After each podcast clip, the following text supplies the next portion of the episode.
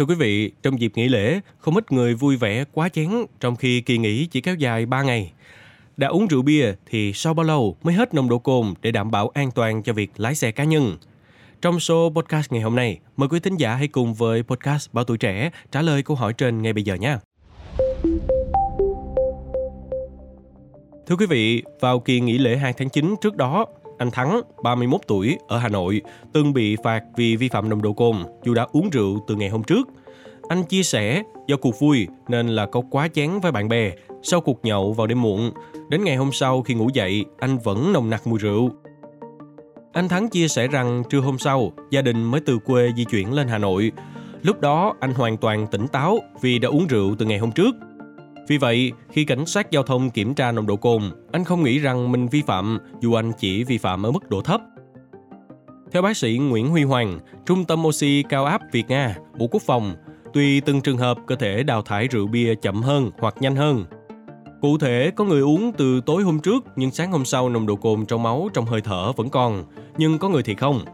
Những người có chức năng gan suy yếu hay có cơ thể chuyển hóa chậm hơn sẽ mất nhiều thời gian hơn. Vì vậy, trong dịp lễ Tết khi đã sử dụng rượu bia nên thận trọng. Tiến sĩ Bùi Lê Minh, trưởng ngành công nghệ sinh học, Viện Kỹ thuật Công nghệ cao Nguyễn Tất Thành, trường Đại học Nguyễn Tất Thành cũng cho rằng tốc độ đào thải cồn khỏi cơ thể phụ thuộc nhiều yếu tố như tuổi tác, giới tính, di truyền, cân nặng, Trung bình cơ thể sẽ mất khoảng 14 đến 24 tiếng để hoàn toàn chuyển hóa và đào thải cồn khỏi cơ thể. Vì vậy, có thể xảy ra tình trạng sau một đêm nhậu quá chén khi ngủ dậy và đã tỉnh rượu nhưng bạn sẽ vẫn phát hiện ra cồn trong hơi thở.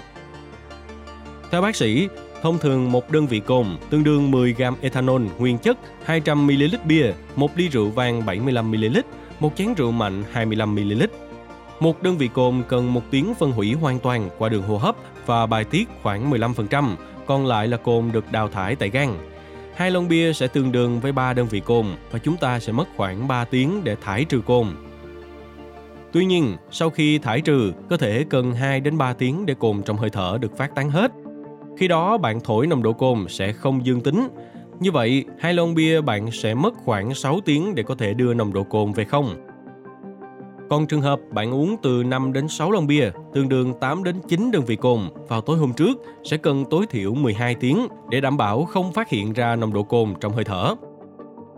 Với quy định hiện nay, khi bạn bị thổi nồng độ cồn, chỉ cần phát hiện ra cồn trong hơi thở, dù chưa tới 0,25mg trên lít, bạn đã vi phạm.